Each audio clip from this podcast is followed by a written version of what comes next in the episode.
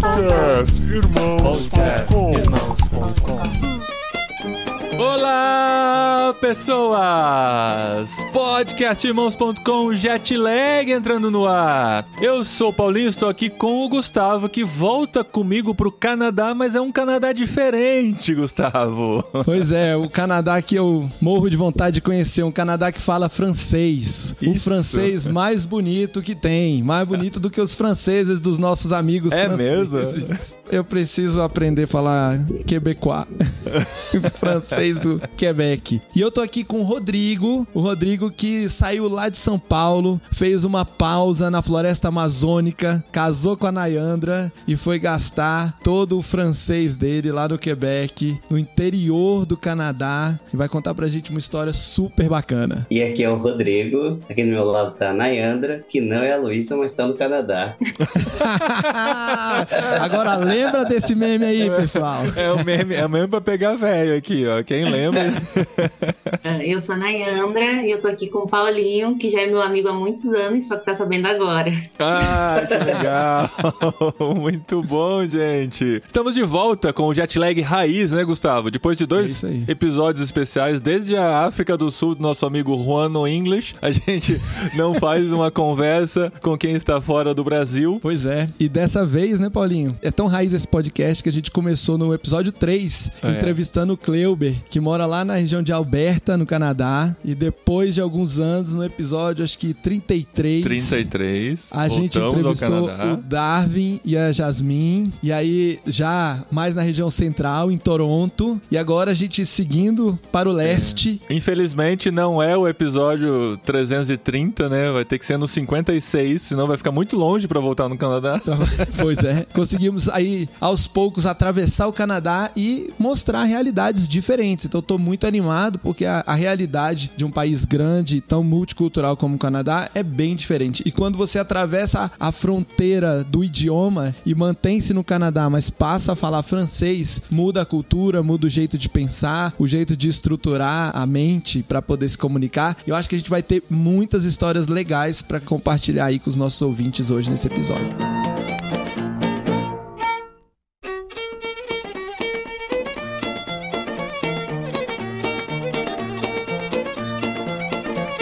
Eu tava pesquisando aqui, tem seis fusos horários no Canadá. É um, é um país bem, né? Como os Estados Unidos, né? Um país bem largo, né? Então a gente já entrevistou pessoas de regiões diferentes, é como se fossem países diferentes. E agora a gente entrando na parte francesa do Canadá, mais diferente ainda, novas experiências de brasileiros descobrindo essa região aí, né? Quem são eles, Gustavo? Quem são nossos amigos aqui hoje do Jetlag? Pois é, Rodrigo e Nayandra. Vamos começar descobrindo da onde eles vêm, né? Eu acho muito legal quando aparece um manauara pra eu conversar. É muito raro aqui em Brasília a gente ver manauaras. É. E a Nayandra, ela nasceu lá em Manaus, então ela tem essa alcunha, né, de ser uma manauara e, e de ter vivido, crescido e encontrado o amor da vida dela lá em Manaus. E hoje eles estão vivendo uma realidade muito diferente no Canadá. Sabe que nós aqui como brasileiros na Espanha, quando a gente fala do Brasil e tal, eles sempre perguntam da floresta amazônica, que é conhecida mundialmente e tal, e eu tenho a vergonha de dizer que eu nunca fui pra região norte do Brasil, sabe? Tipo, um brasileiro que não conhece a floresta amazônica, que não conhece o Amazonas, né? É uma vergonha. É uma vergonha mesmo, é uma falha na nossa biografia e eu tenho É. essa mesma falha. É mesmo? Aham, já fui pro outro lado do mundo, mas não fui ali pra floresta. É, então, é isso, Mas é cara. açaí de verdade, porque o açaí de São Paulo não é de verdade, né? É, é dif... Eu já provei o do Pará, né? Os amigos paraenses apresentaram pra nós o açaí, mas é assim, a gente gosta de sorvete de açaí. Na hora que você vai comer o açaí, é outra experiência, né? É. Como não vira casaca, Ah, é, Pirarucu é casaca. vira com a casaca. Pirarucu a bom, casaco. hein? Pois é, outro, é, é outra realidade, né? Dá pra fazer um jet lag só sobre a região norte aqui do É Brasil. verdade, é verdade. Mas vamos passar rapidinho pela região norte, rumo ao Canadá. Conta pra gente aí, Rodrigo, como é que você saiu de São Paulo, chegou lá, encontrou a Nayandra e resolveram sair do nosso país e seguir pro Canadá pra trabalhar. E aí já, já vou fazer um spoiler, né? Pra trabalhar na produção de ovos. Que coisa doida. É, eu era professor de história no Brasil. Eu fiz o concurso público, né, para trabalhar como professor de estado de, do Amazonas. E eu passei. Fui pro Amazonas, né, fui pra Manaus. Eu fiz o concurso pra Manaus. Mas você tinha alguma intenção de conhecer Manaus, de trabalhar em Manaus, ou foi a Então, oportunidade essa é um que surgiu? engraçada. Eu tinha uma namorada em Manaus. E não era Nayana. tá, tá, tem que passar por isso, né? É isso aí, paciência. A vida é assim.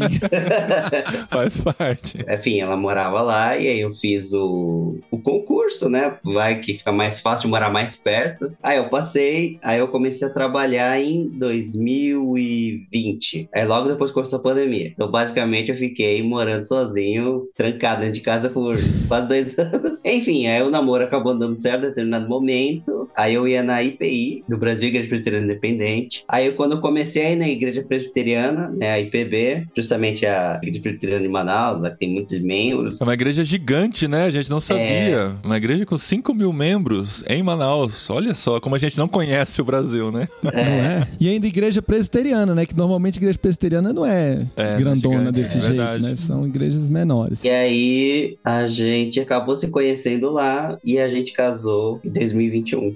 22. Entre as 5 mil pessoas Como? Aí. da igreja presbiteriana. Então, tinha 5 mil pessoas na igreja. Pá, como que foi isso, né, Andra? Você já era da igreja desde pequena? Você tava Não, lá, viu o Rodrigo Eu- eu era- entrando? os meus pais são da Assembleia de Deus. Aí, uma época eu morei fora do Brasil, morei na Rússia. E quando eu voltei da Rússia, eu comecei a frequentar a presbiteriana em 2014, eu acho. 2015, não lembro bem. E aí, só depois, muito tempo depois, já frequentava muitos anos quando a gente se conheceu. Uau, Não, peraí, você morou na entrou, é, Rússia, a gente- entrou- a Rússia na Calma. história, de repente, assim, Calma, da- essa aí de nem eu Manaus sabia, pra hein? Rússia.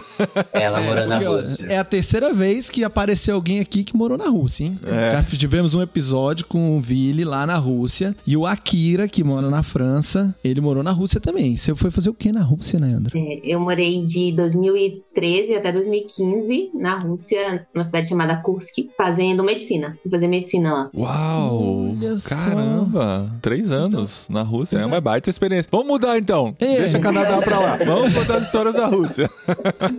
Não, porque eu tô lembrando aqui, eu tenho uns tent makers que estudavam medicina lá na Rússia. E tem muito brasileiro que estuda lá. É. Só que aí durante a pandemia essa menina acabou voltando pro Brasil, ela estudava lá e não deixavam ela voltar por causa da pandemia. Uhum. Aí ela ficou fazendo online, ela acabou meio que mudando o curso aqui pro Brasil porque não conseguia voltar. Mas você se formou em medicina Não, eu não me formei. Eu voltei no terceiro ano. pela dificuldade do curso ou pelo idioma? É, chegou uma época que já tava assim meio difícil a adaptação. É, a Rússia, né? É a Rússia, assim. não tem É a Rússia. Que assim, você não pode faltar, né? Se você faltar, você tem que pagar essa aula depois, assim. é bem- Aí eu decidi voltar, não tava me sentindo bem, acho que tava ficando meio mal, assim, já no inverno, já era meu terceiro inverno quando eu voltei. E aí o inverno acaba afetando, dá aquela depressão, né? Sim. Tudo escuro, menos 30 graus. Os dias bem curtos, assim, né? Aquela sim, coisa sim, bem curtos. É, depressiva. é isso mesmo, menos 20, menos 30, e vida normal, né? Todo mundo vai pra escola, vai trabalhar. Ninguém cancela a aula porque a temperatura tá negativa. Não. Bom, então pelo menos você tava preparada pra pegar o frio aí no Canadá, né? Experiência já tinha. Ou ficou com medo. Tem essa também. Às vezes o trauma foi tão grande, né? Vou pegar frio de novo, né? Tem essa. Não, não, Não. Tava, tava bem. Eu tava mais preocupado que ela. É. Mas você não tinha morado ainda fora do Brasil. Sua primeira experiência foi a saída pro Canadá. Sim, sim, eu nunca tinha saído do Brasil. Nunca tinha saído pra nada. É, uma vez eu fui pro Paraguai, mas a gente não conta O muito. Paraguai a gente tá proibido Cara, de contar. poxa, É, pra quem nunca foi pra nenhum outro lugar, você considera o Paraguai. Mas a partir do momento, né, que você já foi. ah, não, mas, mas é outro país, gente. Atravessou a fronteira. mas- mas trocou é- de é- idioma. E nem troca de idioma. pouco tempo. Na fronteira você nem troca de idioma no Paraguai, você É, fala em português. Porque foi pouco tempo, meus pais queriam ir numa, num shopping que tinha lá, acho que era Punta del Leste, uma coisa assim. Aí Não, foi, Ciudad del voltou. Leste. Isso, Ciudad isso, isso aí. É, Aí É, foi, do voltou, Iguaçu. umas três horas no máximo. três horas no Paraguai. Nem É. conheci nada, nem vi nada. Nem vi a pessoa falando espanhol direito. Não é uma experiência transcultural mesmo, não. É. Pô, mas aí vocês estavam lá, pandemia, você dando aula, concursado, dando aula de história. Nayandra trabalhava? Tinha voltado da, Não, da, da tava faculdade? terminando- Aí que entra outra- a outra parte, né? Eu Vamos lá. terminei É, a volta- é que a faculdade. Rússia tirou a gente do rumo aqui.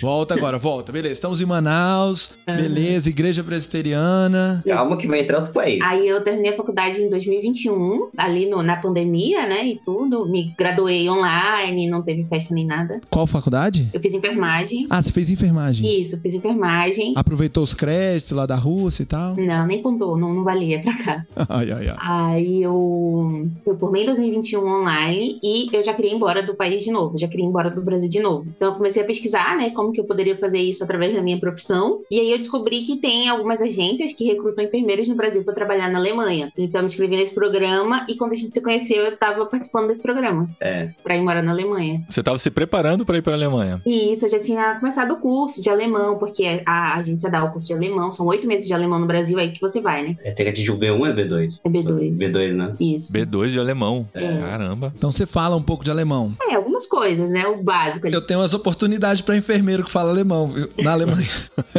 Não sei se vocês lembram do episódio que a gente gravou com a Sara, que fica lá na França e na Alemanha. Ela recruta brasileiros que falam alemão pra ir pra Alemanha. Então você tá nos ouvindo, fala bem alemão, entre em contato com a gente aqui no, no Instagram da Tente, que a gente tem oportunidade aí, hein? Boa. Aí foi isso, aí a gente se conheceu nesse meio tempo. Eu já tinha me inscrito pra trabalhar no Canadá, já tinha feito entrevista. Isso. E aí tinha recebido positivo que só faltava a parte dos documentos. E aí vocês se conhecem, um se preparando pra ir pro Canadá, outro pra Alemanha, né? É. Qual a chance disso dar certo, né? É, foi mais ou menos isso que aconteceu. Aí a gente conversou, a gente se gostou, aí a gente pensou, a gente tem que fazer uma escolha, é muito difícil. Aí a gente pesquisou bastante e aí a gente preferiu pro Canadá. É, a gente fez os prós e contras e decidiu que o Canadá era melhor. Você não chegou aí à Alemanha. Não, não cheguei. Ó. Parei o curso, né? Pra... Porque a gente decidiu pelo Canadá, então eu parei o curso. Agora eu quero voltar pro interesse de vocês de morar fora, né? Porque a gente sempre trabalha aqui a ideia de que nem sempre o, o desejo de morar fora, de ter uma experiência fora, é porque não, a vida não está legal no Brasil, não gosto do que eu estou vivendo, não gosto dos meus amigos, nem da minha família, por isso que eu quero ir pra fora, né? Não sei se esse foi o caso de vocês, mas qual que foi a motivação que levou vocês a pensar em morar fora do Brasil? Bem, eu tenho um irmão que mora aqui no Canadá. Eu só tenho um irmão e ele mora aqui no Canadá há seis anos já. E aí eu buscava basicamente, eu achei que saindo para Manaus as coisas iam ser mais tranquilas, eu, né, com um professor. A minha profissão não é exatamente a profissão mais pacífica do mundo. E professor no Brasil é uma coisa meio é muito estressante. E aí eu queria mudar e o meu irmão falou justamente de ir pro Canadá, porque eu poderia, porque, porque no Canadá é muito fácil você trocar de profissão, né, independente da sua idade. Então eu vi uma oportunidade de melhorar de vida, ter um- uma vida mais estabilizada, mesmo se eu quiser continuar sendo como professor. Aqui é bem mais tranquilo do que os estresses que eu passava no, no Brasil, até porque eu já tinha 10 anos como professor. Então assim, eu gosto muito de trabalhar como professor, mas eu vi que no Brasil eu ia ficar muito estressado, ia ter muito problema de saúde quando eu fosse mais velho, como eu via os meus colegas de trabalho, eu queria ter uma qualidade de vida melhor. Então ele falou Canadá, eu sei que o Canadá falta muito mão de obra professor, né? E aí eu decidi tentar vir pra cá com um visto de trabalho e depois poder estudar e fazer outra coisa. Mas você não foi trabalhar como professor aí, né? Já a gente vai chegar nisso. Não, é, mas é a porta de entrada. Tá, mas aí teria a barreira do idioma, né, Rodrigo? Você Sim. já estava bem tranquilo com relação ao inglês ou ao francês pra dar aula nesses idiomas? Não. Mas é porque as coisas foram meio rápidas. Porque assim, eu achei que. Eu achei que. Porque eu conversava até com uma, uma brasileira que ela tava me ajudando a montar o currículo e tudo. E ela falou: ah, de primeira vez às vezes não dá. Ela falou, mas vai abrir aí pra uma seleção pra aqui pra América Latina. Se inscreve só pra você ver como é. Falei, ah, vou me inscrever, né? Aham. E chamaram. Então, assim, não era uma coisa. eu tinha expectativa fosse dar certo de primeira, né? Que normalmente não dá. A gente já viu várias não dá. histórias. Não dá. Logo, logo, a gente, daqui um ano, mais ou menos, a gente vai gravar com outro, outro rapaz que tá no Canadá, que foi luta. Foi luta pra ele conseguir. Foram anos de organização. Mas ele não veio como professor, né? É, eu vi com outra profissão, que é justamente a porta de entrada e tudo. E, enfim, eu estava disposto a, se for necessário, mudar de profissão, então. E a sua motivação, Nayandra? Porque você já tava, já tinha morado na Rússia, tava querendo ir pra Alemanha. É, eu posso adivinhar, aí você fala se é verdade, né? O bichinho do morar fora picou, né? Aí, pra fugir dele é difícil, né? Isso. É, já tava no Brasil há quatro anos, né? Quando eu decidi ir embora de novo. Eu morava em Manaus e eu queria ir pro frio, na verdade. É Manaus é mesmo? muito quente, não gosto de calor. queria voltar a morar num lugar frio. E também tem essa questão da qualidade de vida, né? De, de ir pra um lugar mais tranquilo. E eu sei que também que a enfermagem no Brasil é uma profissão que se trabalha muito e o salário não é tão bem remunerado. Então, essa era a minha ideia. Ir pra um lugar que eu pudesse ganhar um pouco mais e ter uma vida mais tranquila. E o calor, fugir do calor. o calor sobretudo, né? Mas também não precisava exagerar, né? Tem outros lugares menos frios. Qual que é a temperatura aí onde vocês estão, mais ou menos assim, no inverno? É agora uma média. Agora, As duas exatamente, coisas, neste vai. momento. Não, é porque esse inverno tá diferente, né? Tá, É. tá mais quente que o É o normal. inverno mais Agora ameno. é 6 graus. Agora tá 6 graus. Mas Seis. o normal seria menos 10, menos 20. Nessa época. É. Acho que o ano passado bateu um- uma vez de sensação térmica menos 42. tá. que tranquilo, né? é, muito tranquilo. Aí dá pra fazer aqueles vídeos, né? De jogar água pra cima e É. congelar no ar e tal, né? É, ela congela no ar. Esse ano a gente já pegou menos 20, menos 25, eu acho. É, a gente foi visitar meu irmão lá, é mais frio. E como na Rússia, vida normal também. É. Normal, todo mundo trabalhando. A não ser que aconteça assim, uma coisa muito É grande. uma tempestade de é. neve. Aí eles. Ou que, por exemplo, chova gelo, né? Quando chove É. gelo, aí as estradas ficam muito lisas, aí geralmente não tem escola. Eu não sei como que é as coisas na Espanha, se neva. Aí, em pontos muito específicos, assim, e em épocas muito extraordinárias. Costuma nevar nas montanhas, mas nas cidades é mais raro. Eu também não sei se o Gustavo também tem experiência com neve e tudo. Tem a turística, de pegar menos 20 no interior da Argentina. Ah, Mas turística, né? Dois dias, três dias. Não de morar. Aqui, como neva muito, você só usar a palavra neve não retrata a realidade. Porque eles têm vários tipos de neve diferentes. Aham. E essa que a Nai falou, ela é a pior que tem, que chamam de verglass. É, em inglês é black, black, Black Ice, eu black acho. ice, ó, é. Que é o quê? Lá em cima da atmosfera não está frio o suficiente para congelar. Então chove. Mas quando chega e a água cai, está frio o suficiente para congelar a água. Certo. Hum, então vira gelo à medida que tá chegando perto do chão. É. Vira uma pista de patinação. Então você assim. pensa assim, um carro, tá tendo verglass, um carro, ele parece que você encapou com vidro. Nossa. O chão é só você vê refletindo, assim, é só gelo. Então, assim, acidentes acontecem com certa frequência. Se vocês É pesquisarem Black Ice né, e você vê os vídeos, é isso. O carro ele começa a acelerar, o cara parou, o carro vai deslizando pra trás. Nada segura o carro. Nossa. É Aí bem perigoso. Tem que usar um negocinho no sapato. Aqui chama crampon, né? É. É, é um. São tipo perrinhos que você coloca no, no seu sapato pra você conseguir andar. Senão- Caramba, Cara. cravos, né? São uns cravos. É. Nossa. Aí tem alguns sapatos de neve que já vêm com isso, inclusive. Você só puxa pra baixo e você já vai usando na neve. Ah, você- gelo, né? já vem embutido. Já vem embutido. Uau. Então, isso, assim, isso é uma das piores coisas que tem, porque isso é muito perigoso. Sim. Tanto que vem alerta no celular que vai ter verglass. Uhum. Porque a chance de, enfim. Acidente, né? O problema é o carro de verdade, né? Que a pessoa cair, ela pode não ter problema, mas agora o carro, ele pode estar com velocidade e ele vai embora. A gente assim fecha. É, eles param, mas só. E a tempestade de neve? Por exemplo, neva 60 centímetros, um metro, aí eles param. Mas se nevar 15, 30, tudo bem. Vida normal. Vida normal. Cara, levar um metro de neve numa noite. Pensa, um metro. De é, pode acontecer. Acho que tá tendo agora, né? e na- nas províncias do Atlântico tá, tá nevando Eu- isso. Quem vive na neve, não é o caso da minha cidade aqui, mas quem vive na neve não gosta de neve. Neve é um problema, né? Às vezes você vai ficar tirando o gelo do carro por um tempo pra conseguir sair com ele. Não pode arrancar, porque se for gelo grudado, vai arrancar tinta junto, né? É um transtorno. Às vezes pra sair de casa você tem que ficar cavando pra abrir a porta, né? Esse tipo de coisa que quem vive na neve não gosta da neve, né? Não é. Principalmente carro, pelo que a gente observa, carro é um problema muito sério com neve, porque você tem que trocar a água do radiador, ela tem que suportar até menos 40 graus. Sem congelar. É, porque ela pode congelar. Aham. Você tem que trocar os pneus, e é basicamente seis meses disso. Então as pessoas realmente não gostam de neve aqui. Não vê a hora que passa a temporada, né? Somos todos é, eternos insatisfeitos. A gente não gosta de neve porque mora na neve, mas quando mora no calor, não gosta do calor. Eu que moro na seca, não gosto da seca. Entendeu? Novidade. Quem mora na gosta de- chuva não gosta da chuva. Quem, quem tá no Mas deserto. eu falo pros espanhóis aqui, você tem noção que eu passei a vida toda só vendo neve nos filmes, só na TV? fazer. A hora que você pode é. tocar na neve, você fala: caramba, isso aqui é muito mágico, sabe? É um negócio muito diferente. É. é. Mas eu também achei legal, eu não tenho problema com a neve, não. Não, eu gosto. Prefiro a neve do que o calor de Manaus. tá certo. A gente tá feliz.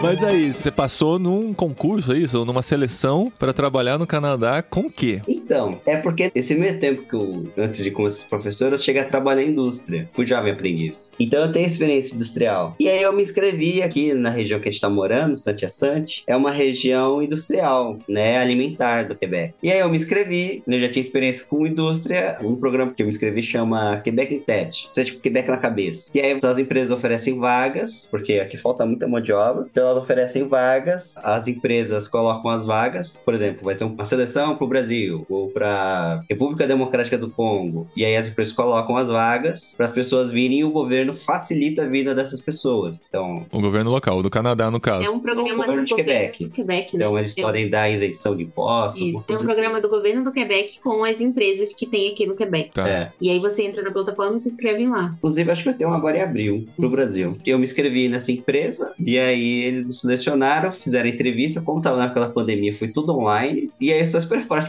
a parte burocrática pra vir pra cá. Porque tem um monte de processo burocrático, enfim. Mas foi trabalhar com o quê? Aí é, é isso aí, Aí que a gente quer a saber a, a diversão. Eu me inscrevi numa empresa que chama Supreme. Ela é de transformação de ovos. Transformação de ovos. Transformação de ovos. Ok. Então, assim, tem uma outra empresa que é um grupo de empresas. Então, é ela que mexe com a triagem dos ovos. A minha empresa, ela recebe os ovos de excedente e a gente tem duas linhas, basicamente. Uma que vai cozinhar os ovos. Ovos de galinha, você tá falando, Ovos de né? galinha, sim. Tá. Vai cozinhar os ovos e vai embalar em salmura ou em vinagre. Porque aqueles consomem muito ovo no vinagre, eles gostam disso. Ovos dissidentes, você fala, são os que foram rejeitados em algum processo seletivo. Então, é porque produziu muito mesmo. Ah, tá. Vamos supor, eles precisam de 100 toneladas, aí produz 120. Então, essas 20 toneladas eles vão transformar e fazer outros produtos. Agora, como eles estão vendo que é bem lucrativo isso, eles estão destinando parte dos ovos mesmo só para produção, para esses produtos. Mas esses são os ovos cozidos, que é ali até que eu trabalho, e tem os ovos líquidos, que é uma máquina que quebra os ovos e aí faz todo aquele processo de pasteurização e coloca em tanques, às vezes, de uma tonelada. Tem processo, quer dizer, que é só gema, tem processo que é só clara, tem processo que é tudo junto, tem processo que é gema com açúcar, tem processo que é gema com sal. É o que quem tá contratando precisa, entendeu? E a casca? O que faz com a casca? Tem finalidade também? A casca eles colocam num container e vendem, eu acho que pra fazenda, porque usa como adubo, né? Adubo,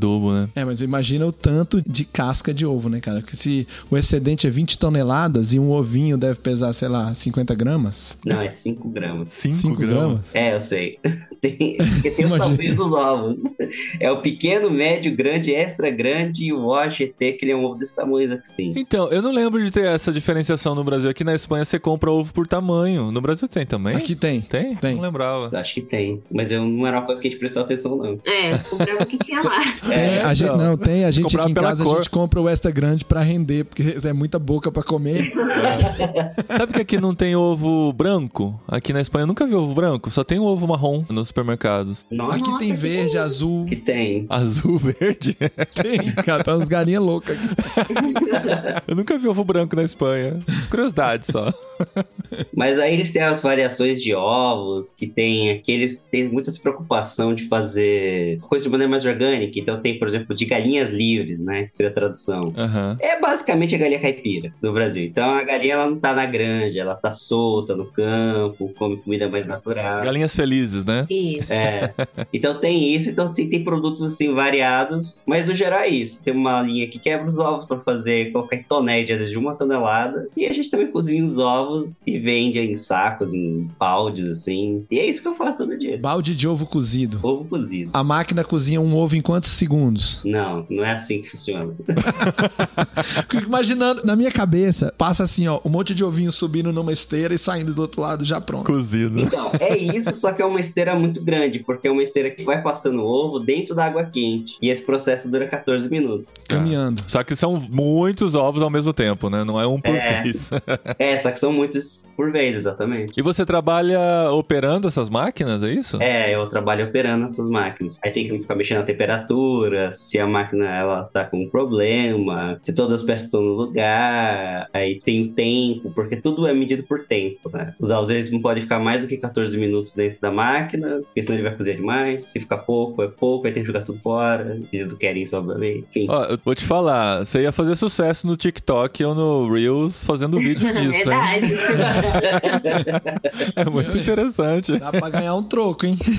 Então, tem muita gente que faz esse tipo de coisa. E depois, se os ovos saem da máquina quente, que eles saem ali com uns 80 e tantos graus, ela passa por dois tanques pra resfriar. Ele não pode ser armazenado quente, né? Não é só dar uma passadinha do lado de fora. Não. Não tem tipo uma curva do lado de fora, menos 20. No inverno não Devolve frio lá pra fora. dentro. Porque eu acho que eu acho que resfriava rápido mesmo. É, Mas não. É que tem que ser tudo muito controlado, né? Não pode contar É. com o acaso, né? Da temperatura externa. E por semana a gente tem direito a uma bandeja de ovos. né? É, eles dão uma Ah, bandeja de melhor ovos. parte. Se você quiser pegar, você pode levar. Olha aí, cozido? Não, Não, não. ovo Não, ovo normal. Se você quiser pegar cozido, pode. Mas tem um ovo normal. Olha aí. Então o ovo, pelo menos, é, a cesta básica já tá incluído o ovo lá, né? É, O salário É. tá incluído o ovo. A gente aqui em casa come muito ovo. Eu ia gostar de ganhar toda A semana um, também. um pouquinho de ovo. A gente come acho que mais do que uma bandeja por semana aqui em casa. É, aqui em casa são duas bandejas por semana de 20 ovos, porque as bandejas diminuíram. Ah, é. Sério? Agora não vende mais dúzia, agora vende dezena. Só que Ah. o preço manteve. Ah, normal. Não, a bandeja que eles dão é de 30 ovos. Ah, de 30 daria aqui pra semana. Mas, qual que é a sua rotina, Rodrigo? Que hora que você entra no trabalho? Pelo que eu percebi, é bem cedo, né? A gente tá gravando de sábado. Eu falei, acordar cedo, né? 8 horas da manhã pra gravar. Ele falou, você não sabe a hora que eu acordo durante a semana. Que hora que você entra no trabalho? Normalmente eu entro no trabalho às 6 da manhã. Normalmente. Mas aí, como a outra operadora estava de férias, eu tive que substituir ela. Tava entrando às quatro, né? É, vai entrando mais cedo. Entrava às Mas quatro. geralmente a gente acorda às quatro horas, né? É, Porque pra, tem pra que sair seis. trabalhar. Seis horas ele já tem que estar lá. Então a gente É. acorda 4 e 20 Essa semana que foi atípica, que a gente tava acordando 3 e 20 porque 4 horas ele tinha que estar lá. É, Aí é tenso, hein? Começar às 4 da manhã e até que horas? 5, 5 da tarde. Nossa. A jornada é grande, hein? Só que aí eu só trabalho quatro vezes por semana. Eu trabalho cinco. Ah, A linha funciona de terça a sexta. Aí de segunda a quinta é a outra linha. Então, às vezes eles precisam de ajuda na segunda, eu vou. Mas não é sempre não. E quando você fala outra linha, é você cuida dos ovos cozidos. Aí a outra linha é a que Os faz. ovos líquidos e tem a embalagem, que ela embala os ovos líquidos, porque tem o processo de pasteurização, tem que colocar dentro dos toldos. É muito processo. Enfim, é muito processo. Mas você gosta? Lá você tem a oportunidade de conversar com as outras pessoas o dia inteiro numa barulheira sem fim, cheio de equipamento de proteção. Então, aí que vai entrar uma outra coisa que eu acho que vocês vão achar muito curiosas. Eu acho que no meu trabalho tem 15 nacionalidades diferentes. Uau. Olha aí. Tem uma senhora da França, por exemplo, tem gente da Nigéria, República Democrática do Congo, Guatemala, Cuba, Colômbia, México, tem gente do Canadá até. E qual que é o idioma oficial da empresa? Francês ou inglês? É francês. Tem que ser francês. Então, os colombianos, os brasileiros têm que se virar no francês. Em inglês eu acho que é a língua menos falada. Porque é primeiro o mais falado disparado é o, é o francês, assim, que é o mais é o oficial. Aí depois é o espanhol, porque tem muito latino. Aham. Aí depois o português, porque tem quatro brasileiros lá, eu e mais três. E o inglês, assim, tem alguém que fala? Tem. Tem um nigeriano lá que ele fala inglês, mas ele também fala francês. E se tiver alguma visita de outra parte de Canadá, e eles falam inglês, mas é muito raro vir inglês. E como é que tá o seu francês? Você já chegou com alguma noção? Então, eu cheguei lá com uma noção, aí eu cheguei lá e não dá tão diferente, porque o francês de Quebec é muito diferente do francês da França. É, aí. Eles, tipo assim, eles ficaram parados no tempo, entende? Porque quando. é, Eu ué. falei que vão ficar com raiva de você.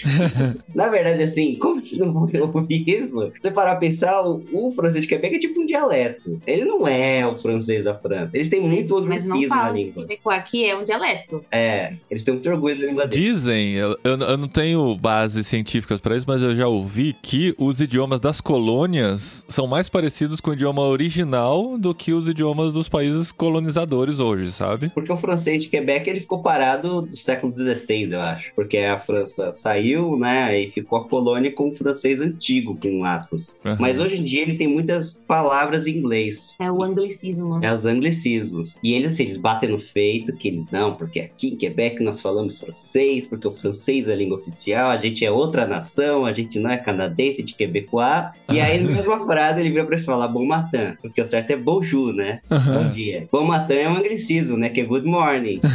Ah, Bye, é. bye. Eles falam bye bye. São vários anglicismos. Eles falam ok, né? Porque o correto é o d'accord, né? Que é o. eu sei. Então, assim, várias. Tem vários momentos. É, bebida. Como que eles falam? Você vai num restaurante e pede bebida. É. Broverage. Broveragem. Aí você fala, mas isso é inglês. É boisson em francês. Não, broverage. Aí você fala, mas isso é inglês. Então, assim, e é muito disso. Mas você não pode falar isso porque eles ficam ofendidos. Eles são de alguma maneira independentistas também? Você já São. ouviu? Alguns São? sim. Alguns. Os mais sim. velhos, principalmente. Eles se acham outra nação, assim. Não, eles são outra nação. né? São outra É, eles, É. eles se acham outra nação. Tanto que, por exemplo, tem um prato aqui que é muito típico do Canadá. Mas se você falar para um quebecois que é um prato típico do Canadá, ele vai ficar bravo. Que é o poutine. Poutine é uma batata frita com molho em cima e queijo. Não é apetitoso quando você olha, mas é gostoso. Ele é gostoso. ele é realmente gostoso. E aí, se você falar para um quebecois que é um prato canadense, ele vai ficar muito irritado. Porque ele vai falar que é quebecois, não é canadense.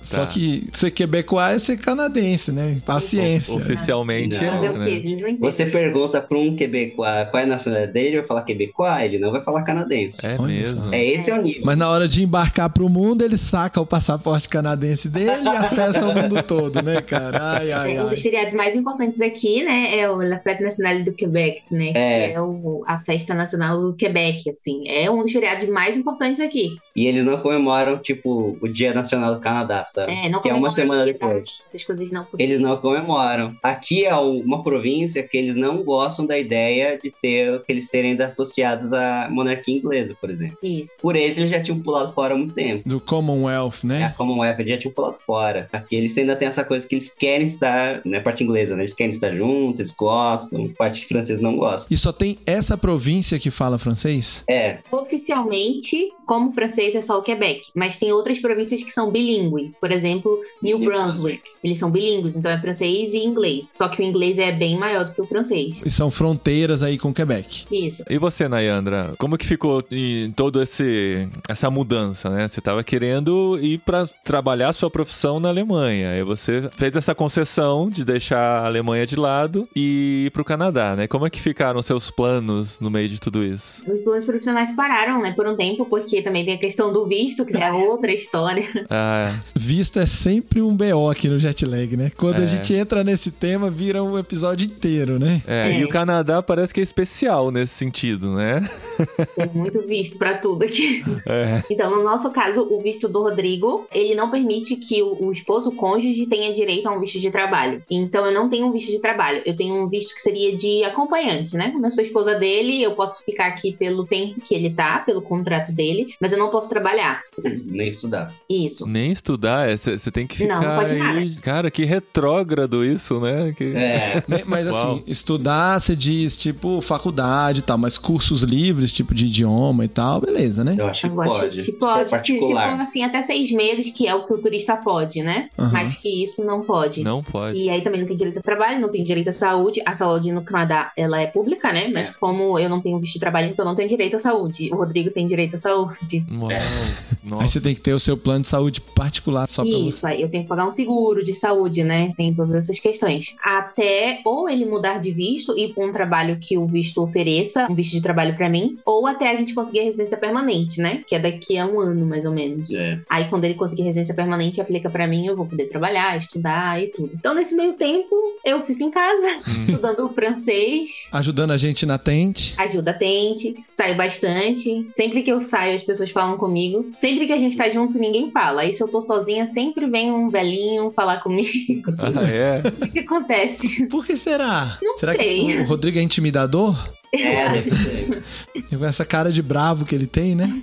É, E que tipo de situação eles vêm falar com você? Nossa, de tudo. Uma vez eu tava no supermercado olhando alguma coisa, a senhorinha viu que tinha uma pizza congelada no meu carrinho. Aí ela perguntou: Ah, o frango dessa pizza é um frango de verdade? E começou a conversar comigo. É. Outra vez perguntaram da minha bota, já falaram do meu cabelo. E o cabelo cacheado não é muito comum aqui, né? Então, Nossa, Aham. o cabelo é bonito. Tem de tudo. Mas que puxada de assunto, hein? Esse frango que tá na sua pizza de frango é de verdade?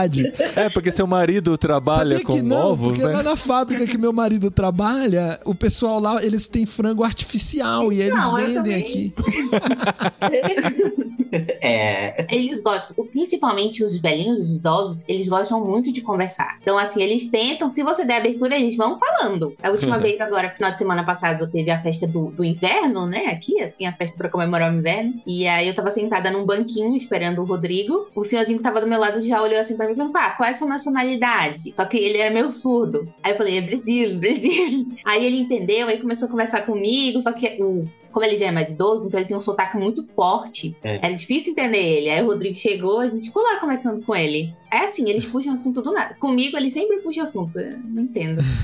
Sua cara é simpática. Não, é interessante isso, porque em países frios, né, costuma estar associado a pessoas frias, que não são de conversas livres, assim, na rua e tal, né? E você ter essa experiência é bem interessante. Mostra um pouquinho da diferença, né, que tem em Quebec. Eu não sei se também conta o fato da gente não morar numa cidade grande. A gente não mora em Montreal, né, que é uma cidade maior. A gente mora numa cidade menor, que é 60 mil habitantes. É grande, mas ainda é pequena Nossa, é pequena. Que. Quebec? Quebec tem É. 60 mil habitantes? Não, a cidade que a gente mora. Quebec é um estado. Eles Ah. moram numa cidadezinha. Se chama Saint-Hyacinthe. É, São Jacinto. É, São Jacinto. População, você pega uma cidade de 100 mil habitantes, pra eles é uma cidade grande. É, aí a gente mora numa cidade que fica mais ou menos uma, uma hora, né? É. De Montreal. E é uma cidade industrial, então não sei se isso conta do fato de ser uma cidade menor, né? Sim, não. Uma cidade de 60 mil habitantes proporciona mais contato, né? Acaba sendo mais conhecido. Quando a gente chegou aqui, foi. Aqui é exatamente. Exatamente não, né? Mas ao redor de 60 mil habitantes também é a cidade que a gente tá. E quando a gente chegou, todo mundo notou que nós éramos diferentes, nós éramos de fora. Porque eles estão acostumados, eles conhecem quase todo mundo do bairro, da região, vê alguém passando diferente nota, né? Então isso acaba chamando a atenção e gerando curiosidade se a gente tá aberto pra fazer esse tipo de conversa, né? Porque tem gente que é muito fechado também, que chega e não quer se relacionar. E se a gente dá essa abertura, as pessoas querem conhecer e é uma oportunidade de conhecer gente, né? Sim. Eu acho eles muito simpáticos, as É. pessoas aqui. Assim, não é igual ao Brasil, não dá pra gente comparar, né? Brasileiro é brasileiro. Mas, no geral, eles são bem simpáticos. Não sei se o fato de ter muitos imigrantes, isso também já faz eles estarem acostumados com esse tipo de coisa. Mas eles são bem simpáticos. Se você não entende, pede pra falar de novo, eles repetem. Só não pede pra falar inglês, que aí eles ficam assim, horrorizados. É, Mas eles falam. alguns falam. Os mais novos, assim. Ah, é, sim, o pessoal mais velho não fala, em geral. Às vezes eles até sabem, mas eles preferem falar francês. É igual lá na França.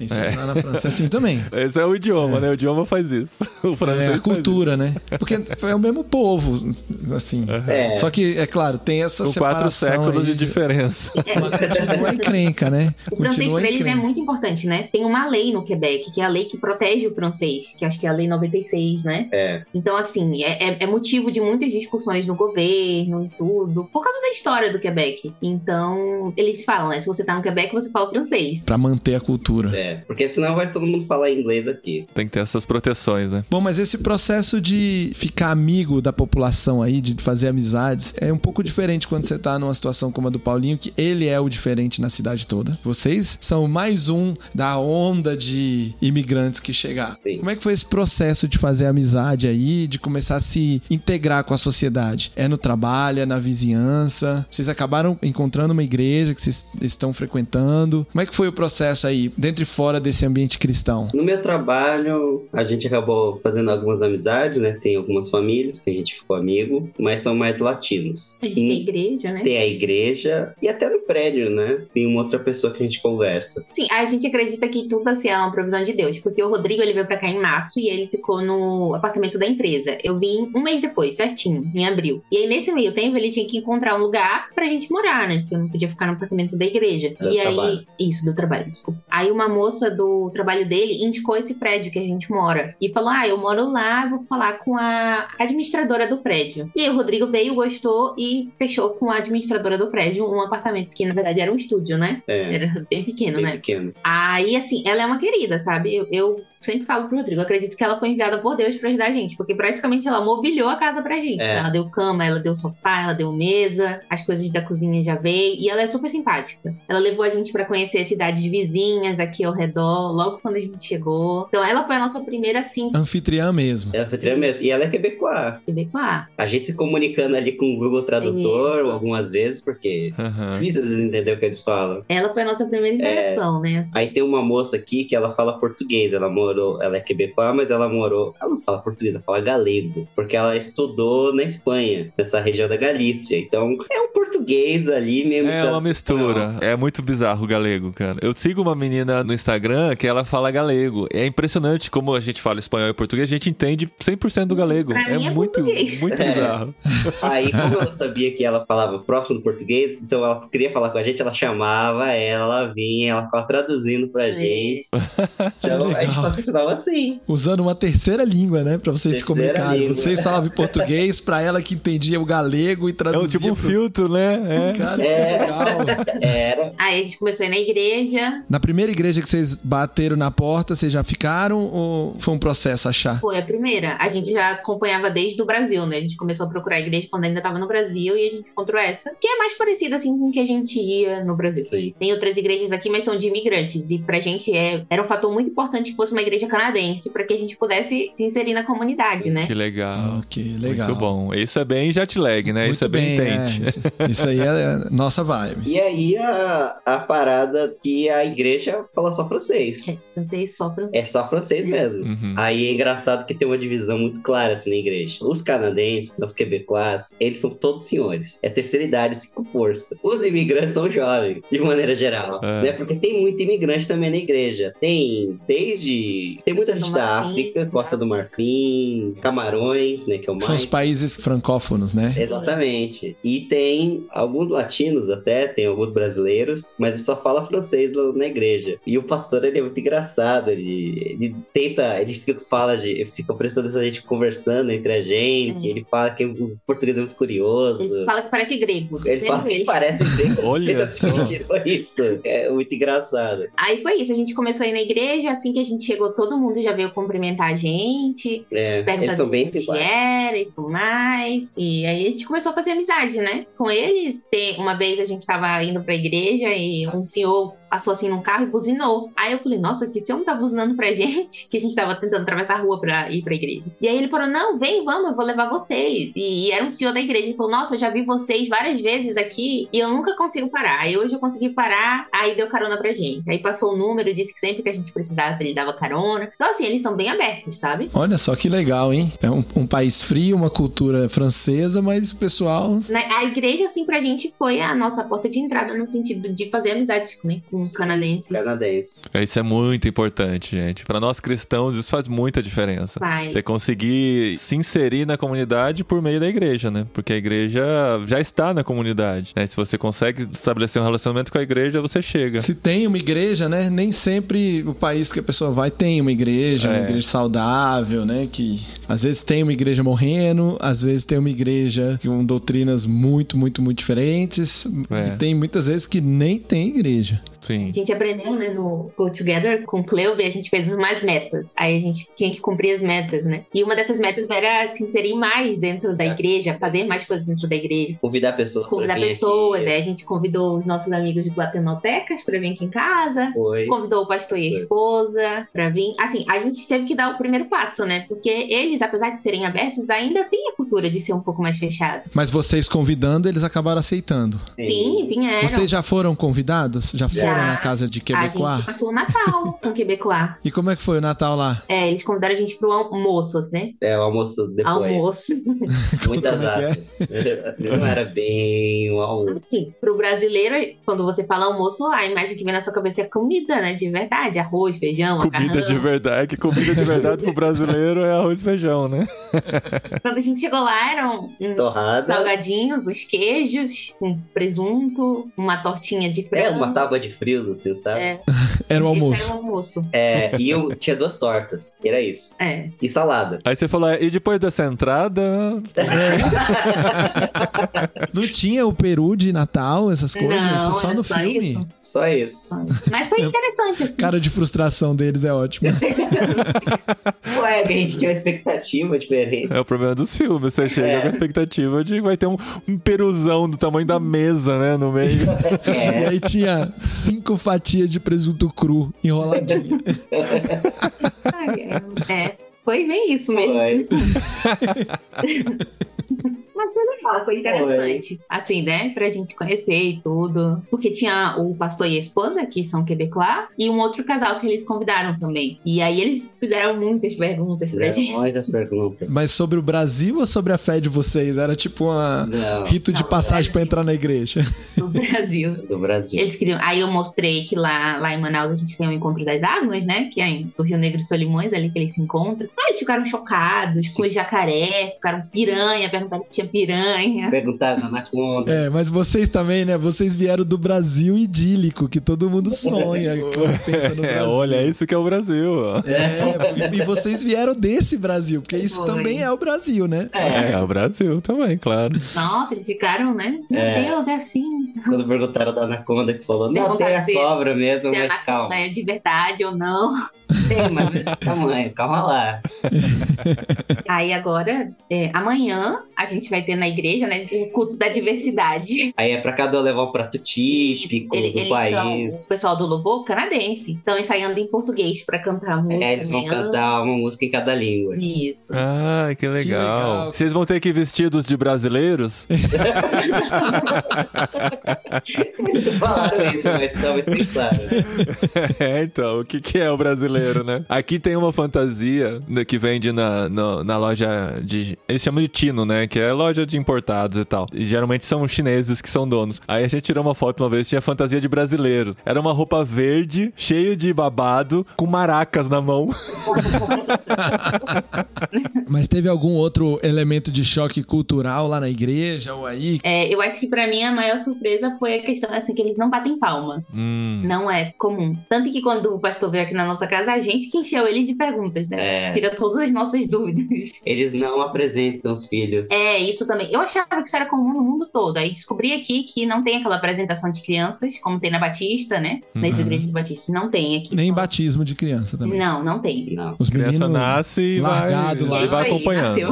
Nasceu, deve ter alguém falando, olha, nasceu a criança, e É. beleza, isso aí. Mas talvez porque eles não tenham criança nascendo, né? Eu tudo veinho já não nasce. É. né? Às vezes esqueceu como é que faz, né? Também tem essa. Mas aí o que eles falaram pra gente, né, é que como tem os, os filhos dos imigrantes, e pros imigrantes isso é muito importante, eles não acham que isso é errado, só não é parte da cultura deles. Então se você chegar lá com seu filho e pedir, o pastor faz, entende? Ele não se opõe a isso. E essa questão de bater palma é a mesma coisa, né? Não é proibido bater palma na igreja. É só que não é costume deles, assim. É, aí precisaria dos líderes de louvor e tal, incentivarem, criar essa cultura. Mas aí também, como não é cultura de quem tá bem dirigindo, É. Então, acho que essas são as maiores diferenças, assim, que eu vejo na igreja. E no dia a dia, assim, o que, que mais chocou vocês? No dia a dia. Ah, se não tiver nada, tá ótimo. Melhor. não, não é possível. Tem Não, ser. tem que ter, só que eu não tô lembrando. eu acho que a questão do tempo, que é muito diferente do clima, né? Eu acho uma que o clima é um fator. No início. Aí, uma coisa que eu lembrei agora, do inverno, né? No inverno, os dias são muito curtos. Começa a amanhecer 8 horas da manhã, quando é 3 horas da tarde, já tá escuro de novo. Então, isso afeta bastante, né? Porque o sol faz diferença, assim, na- no dia a dia. No humor, na vitamina D, né? Eu acho que o meu lado é como eu passo bastante tempo no trabalho, então acaba sendo coisa do trabalho. Se você tá trabalhando no Brasil, o chefe fala, ah, eu preciso que faça tal coisa. E dentro do seu contrato, aquele não estava pré-determinado, você vai e faz. Porque no Brasil a gente faz assim, a gente é multitarefa. Aqui, eles são radicalmente contra isso. Então, assim, tem um parafuso solto, ele vai virar. Eu falo, ah, tem esse parafuso solto. Ele vai virar e falar o quê? Isso não é minha função. Então, eles são regradios nesse ponto. Isso não é minha função, eu não faço. Da minha percepção, isso é muito diferente do Brasil. Aí você acaba tendo que ter gente de vários setores trabalhando. Não, deu um problema aqui, tenho que chamar o outra área pra. Mecânico, é. Talvez tenha a ver também, tem a ver com a cultura, claro, mas com a quantidade de oferta de emprego, né? Ele sabe que ele não vai perder o emprego se ele fizer isso, ou se ele perder, ele tem outra opção, né? O brasileiro tem que se agarrar tanto e vai fazer tudo o que puder pra não perder o emprego, né? Pode ser que também tenha isso. E o outro fator é justamente que aqui é muita cultura misturada. Então, às vezes, você tá andando assim na rua, você passa uma pessoa falando espanhol, aí o outro falando crioulo, aí as pessoas elas conhecem o Brasil, principalmente os africanos. Você fala do, ah, de onde você é? Do Brasil, os caras na lata, Ronaldinho Gaúcho, Brasília, eles sabem a capital do Brasil. Eles sabem as coisas, eles falam, comentário, o presidente do Brasil, sei lá o quê, porque sei, parece que o Brasil é muito mais famoso do que na nossa cabeça, né? Mas os Quebecois não. Alguns sim, por incrível que pareça. Alguns conhecem a cultura, né? conhecem o Brasil. Teve uma, né? A dona aqui do prédio que a gente mora, ela veio num almoço de verão que teve aqui. E daí, quando a gente falou que era do Brasil, ela começou a falar: ah, o presidente tal, a capital tal, tem o, o Rio de Janeiro, que tem o Cristo Redentor. Ela sabia de tudo. muitas coisas. Assim, eu fiquei um pouco chocada, porque eu não imaginei. E o idioma que fala no Brasil é espanhol ou ele sabe que é Não, português? é espanhol, né? É, Ah, acham espanhol. acham que é espanhol. Outro dia eu tava conversando com a Elise, que é a diretora da África do Sul, né? E ela veio toda feliz falar que a próxima vez que eu for lá na, na casa dela visitar com a minha família, a filha dela tá estudando espanhol, a gente vai poder conversar e tal. que bom, né? Eu falei, vai, eu falo espanhol também, entendeu? Eu- É. Tranquilo, eu falei, É. eu gosto de falar espanhol. Aqui na Espanha a gente não tem esse problema. Eles sabem que a gente não fala espanhol, né? Porque é da Espanha. Mas eles falam que a gente fala brasileiro. Nosso idioma é o brasileiro. É. Aqui eles não casam, a maioria. Fora o pessoal da igreja casa. Sim, é. Mas eles normalmente não de, casam. de juntar, né? Eles moram juntos só. As novas gerações ou o pessoal mais velho Não. também? Todo A mundo. operadora que trabalha comigo, ela tem uns 50 anos e ela só mora junto com o Chum dela. Chum é namorado. Chum é namorado. E Blonde é Ah, namorado. Olha aí. Aí... E ela se refere como namorado. Sim, é namorado. Sim, é namorado. Eles têm um filho de, uma filha de 28 anos. Então há mais de 28 anos juntos e não, não é casado. Não é casado, não. Não, não é casado. Esse negócio de casamento é muito incomum. É só o pessoal da igreja que casa mesmo. Porque aqui em Quebec, eles têm um problema muito sério com a igreja. Porque a igreja católica, ela fez muito mal. Aqui a taxa de pessoas evangélicas e tudo é muito baixo. Em comparação ao resto do Canadá, Hum. né? No, no resto do Canadá, na parte inglesa, você tem muito mais igrejas evangélicas. Aqui, como a igreja católica ela é muito, foi muito agressiva em muitos pontos, Mas como agressiva? muito, pra fugir uma palavra, quando foi muito Rigorosa. rigorosa, exatamente. Ela foi É, muito ele- rigorosa. Assim, mal pra sociedade no geral, né? Pegavam as crianças órfãos, maltratavam e tinham várias coisas, assim, nesse Tem, sentido. por exemplo, o que aconteceu recentemente, num lugar onde ficava um orfanato da Igreja Católica, que ela acolhia crianças indígenas, os nativos daqui. E aí eles acharam duzentos e poucos ossadas de crianças com sinais de maus tratos. Meu Deus. É, então, o Papa veio o pedir Papa, perdão. o Papa veio, acho que ano passado aqui, pediu desculpa publicamente por tudo isso. Então, assim, eles têm uma certa aversão ao cristianismo, mas no mais sentido católico. Mas vocês conseguem falar sobre a fé de vocês com não cristãos? Os imigrantes é bem fácil. É, os Sim. latinos. É, ele é bem tranquilo. fácil. Agora eles, eles têm uma boa versão. É, assim. É, eles, eles, eles têm quase orgulho de que eles são ateus, sabe? É, é um trauma, né? Meio que um É. trauma. Ah, tanto que, assim, a gente conversando com o pastor mesmo, ele fala, né, que, que é muito difícil aqui, essa questão da igreja. Porque as pessoas não, não querem ouvir, elas são muito individualistas. Cada um vive a sua vida e você não se mete em nada. Então, é, é É. difícil, é difícil. Eu, se eu não me engano, eu acho que quando a gente estava vindo, eu vi uma pesquisa que é menos de 1% das pessoas daqui do Quebec são cristãs. Olha só, surpreendente. E sendo que a maior parte desses que são cristãos, né? Sim, até teve é. uma pesquisa que eles mostraram na igreja uns domingos passados, que eu acho que 60% dos cristãos evangélicos daqui do Quebec já são pessoas idosas. Então, assim, não tem novos. Aham.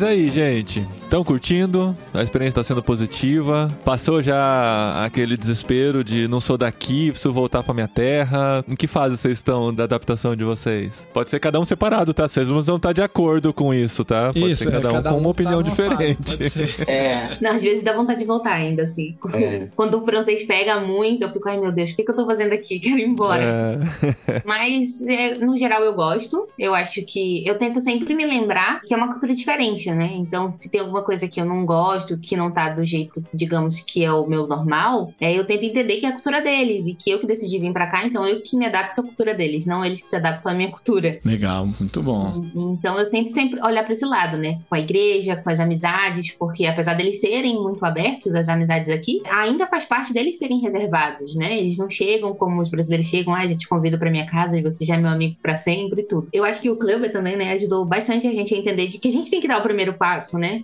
Então Sim. vamos lá, se abre, mostra que você está disposto, que você está aprendendo francês, que convida para sua casa, mostra que você está aberto às novas amizades e as pessoas elas vão chegar até você. Então, no geral, sim, eu tô gostando. Às vezes ainda dá um medinho, alguma coisa, mas no geral eu tô gostando. Eu também, no geral, tô gostando. Tem momentos, esse negócio do primeiro inverno que eu passei aqui me pegou um pouco, né? Esse negócio de tira casaco, coloca casaco, tira casaco, coloca É. casaco. É um pouco chato. Até a gente aprender, né? Falo pela nossa experiência aqui. Até a gente aprender até a se vestir corretamente, né? Porque eu lembro como a gente se vestiu errado no primeiro inverno, sabe? E a gente sofreu muito. A partir do momento que a gente conseguiu as roupas adequadas, eu tava com muito medo do segundo. Aí o segundo a gente passou tranquilo, sabe? Falou, nossa, não é esse terror todo. E não foi melhor, assim, em temperaturas, né? Então é muito que a gente não sabe mesmo, né? Lidar com o inverno. Quando a gente aprende as maneiras corretas de se aquecer, muda o jeito de encarar, né? É que ninguém ensinou pra gente, né? Aqui eles aprendem desde pequeno. A gente É, aprende ali no. Verdade. É. No começo eu usava meia com havaianas por cima, sabe? Depois que eu descobri, não, tem pantufa que esquenta o pé Então. melhor, sabe? Você não precisa É. passar por isso. Inclusive, a, a fato da Naya já ter passado pelo inverno me ajudou muito. Eu falava, ah, vou comprar um casaco pro inverno. Ela falou, não, você tem que fazer camadas. É. Por que, por que raios eu vou fazer camadas? Preciso de uma blusa quente. Não, mas e quando você entrar no lugar que você tirar a blusa e ficar com frio? É, Ah, porque isso é isso. que o lugar é aquecido. Né? Então, várias coisas foi ela que me ajudou. Eu teria sofrido mais. A gente vai passando, vai aprendendo, né? Aí tem toda uma preparação, assim, pra casa. Você tem que preparar a sua casa pro inverno. Aí quando chega a primavera, tem a faxina da primavera. Por isso que eles não usam a garagem deles pra guardar o carro. Porque você tem que ter tanta coisa aqui que não tem como. É, Eu não sei se aí tem aqui, a gente aprendeu que existe um lençol pro inverno. Sim, tem. É muito louco e E faz aí, toda a diferença. Como é que é isso? Um lençol pro inverno? É, eles chamam é, é, a sábana de É um lençol mais grosso, assim, tipo, ele mantém mais a sua temperatura, porque o frio vem por baixo do colchão também, né? Isso. Então você tem que se isolar de alguma maneira por baixo também, faz toda a diferença. E, e aqui você escolhe, né? Tem o que é, tipo, morno, warm, tem o que é um pouco mais quente, tem o que é super quente, tem várias. A gente não tem tudo isso aqui não, mas o suficiente pra enfrentar o inverno tem. Não, sem contar que às vezes é um pouco assustador. Você vai comprar uma bota de inverno, aí você pensa, ah, menos 25 graus acho que já tá bom. Aí você olha lá, tem uma bota pra menos 50. aí você se assusta um pouco. Não, e aí você fala assim, não, eu vou comprar essa mais barata. Aí, É. aí depois você arrepende. Não faz É. isso. Não isso. Mas assim, o inverno ele acaba querendo que a gente fique dentro de casa, né? Vai, você, você não quer ir pro frio. Muitas vezes o Rodrigo não queria sair de casa. Falou, não, você tem que sair, porque você tem que acostumar o seu corpo no frio. Senão você nunca vai acostumar. Aí ele, ai meu Deus, mas o meu nariz fica doendo, eu nem sinto mais o meu nariz. Você sai menos 15 lá fora, parece que o nariz vai cair de ter dói. não.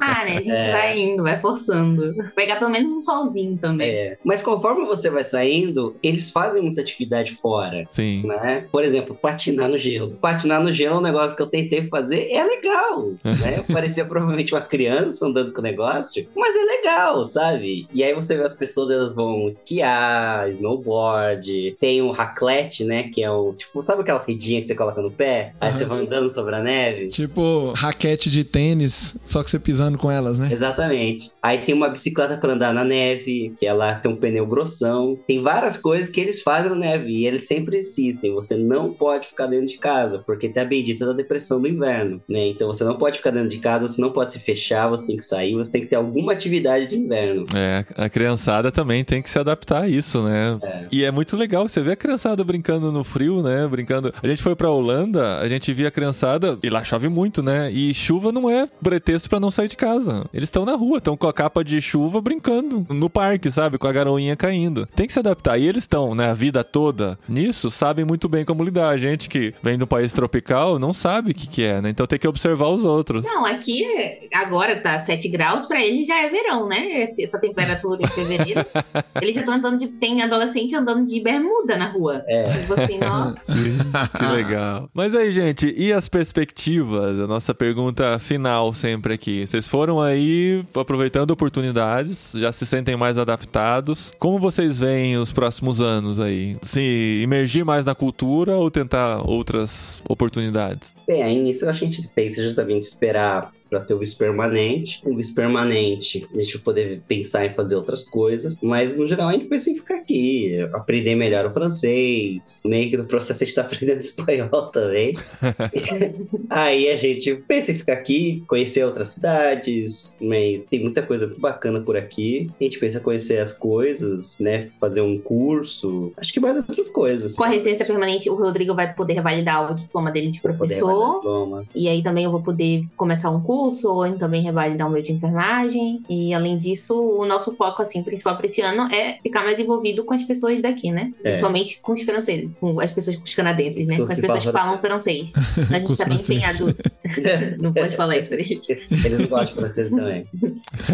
Então, então essa é a nossa meta, assim, se envolver bastante na igreja, estar muito aberto, né? Receber bastante pessoas na nossa casa e esperar a residência. É. Olha só que legal, é o cristão indo para outro país. Você vê que no começo da conversa, a motivação que originou tudo, os dois já eram cristãos. A motivação toda era vamos tentar uma outra oportunidade, vamos fazer outra coisa diferente. Mas não vamos fazer desconectado do mundo, vamos procurar uma igreja. Aí eles nos procuraram aqui, né, da Tente. E aí a gente começou a conversar. Eles tiveram, estão tendo ainda, né, a mentoria com o nosso jetlagger número 3 lá, o Kleuber. Eu não sei se vocês já tiveram a oportunidade de encontrar com a Cris, de em alguma reunião ela aparecer. Já. Já. Já, que é a esposa dele. Casal muito querido. E aí, hoje, qual que é o seu plano? Cara, o meu plano é fazer amigo, o meu plano é me envolver com a comunidade local é, e, assim, compartilhar o evangelho dentro desses relacionamentos. Mostrar Jesus, está tudo, faz parte do que a gente fala, né? Do que a gente conversa aqui. É parte da vida do cristão, ser cristão em um outro país. E pra mim foi chocante descobrir que vocês estão aí numa região pouquíssimo alcançada, né? Porque lugares que tem 1% da população de evangélicos, de cristãos, onde as pessoas se orgulham do ateísmo, é região não alcançada. Quando a gente pega o país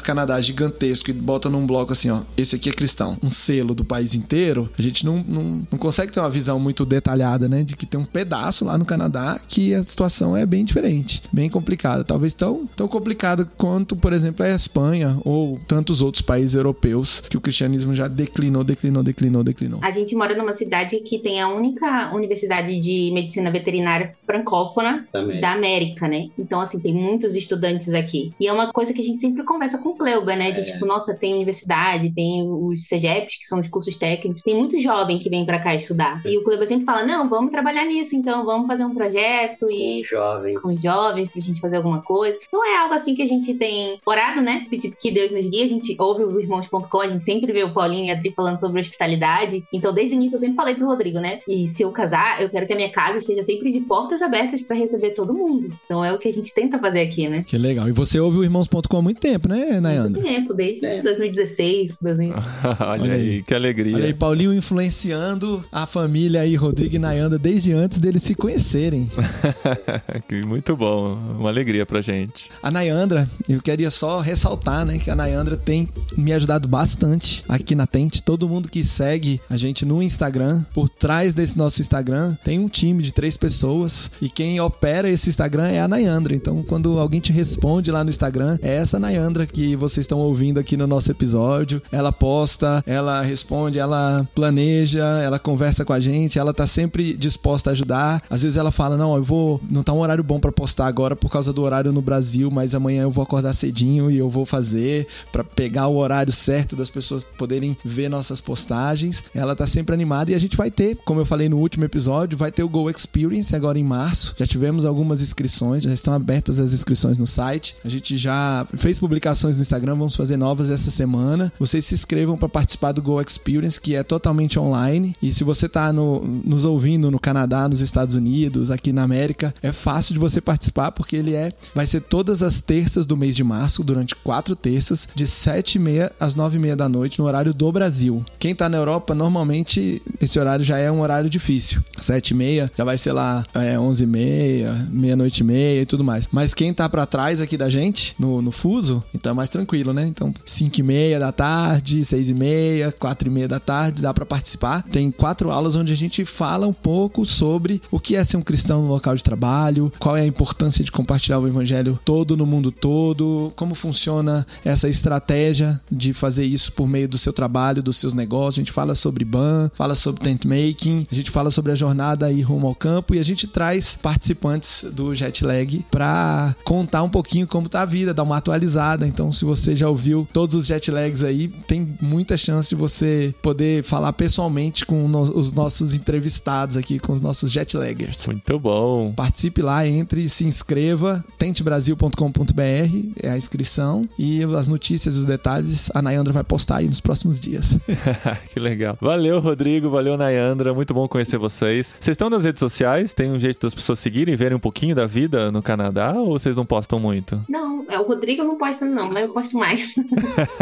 não, mas o Rodrigo tá na linha de produção, gente. Então, quatro tem e meia que da começar. manhã, cinco e meia da tarde. Não, mas tem que começar a postar as curiosidades, o processo lá, ó, os ovinhos entrando na máquina, vai fazendo uns videozinhos lá, É. vai ser legal. Meus filhos vão curtir demais É. ver como que faz conserva de ovo. Porque aqui em casa a gente até come conserva de pepino, de cebola, mas de ovo. Eu nem sabia que existia. Vim descobrir que o meu é meu nome mesmo, né? Nayandra Tinoco, Nayandra com Y. E o meu, eu acho que é Rodrigo, arroba. Rodrigo, arroba, cara. é você, você não tá nas redes sociais, você tá pa- passando um e-mail, o cara tá bem. é, o e-mail eu sei. Eu. Mas é só me seguir que ele tá lá. Tá bom, Tá beleza. É.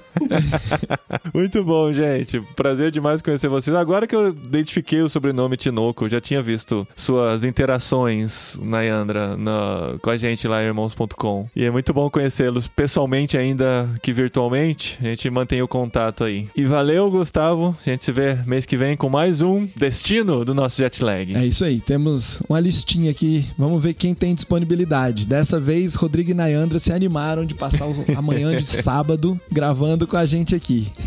Muito bom. Até mês que vem, então. Até mais.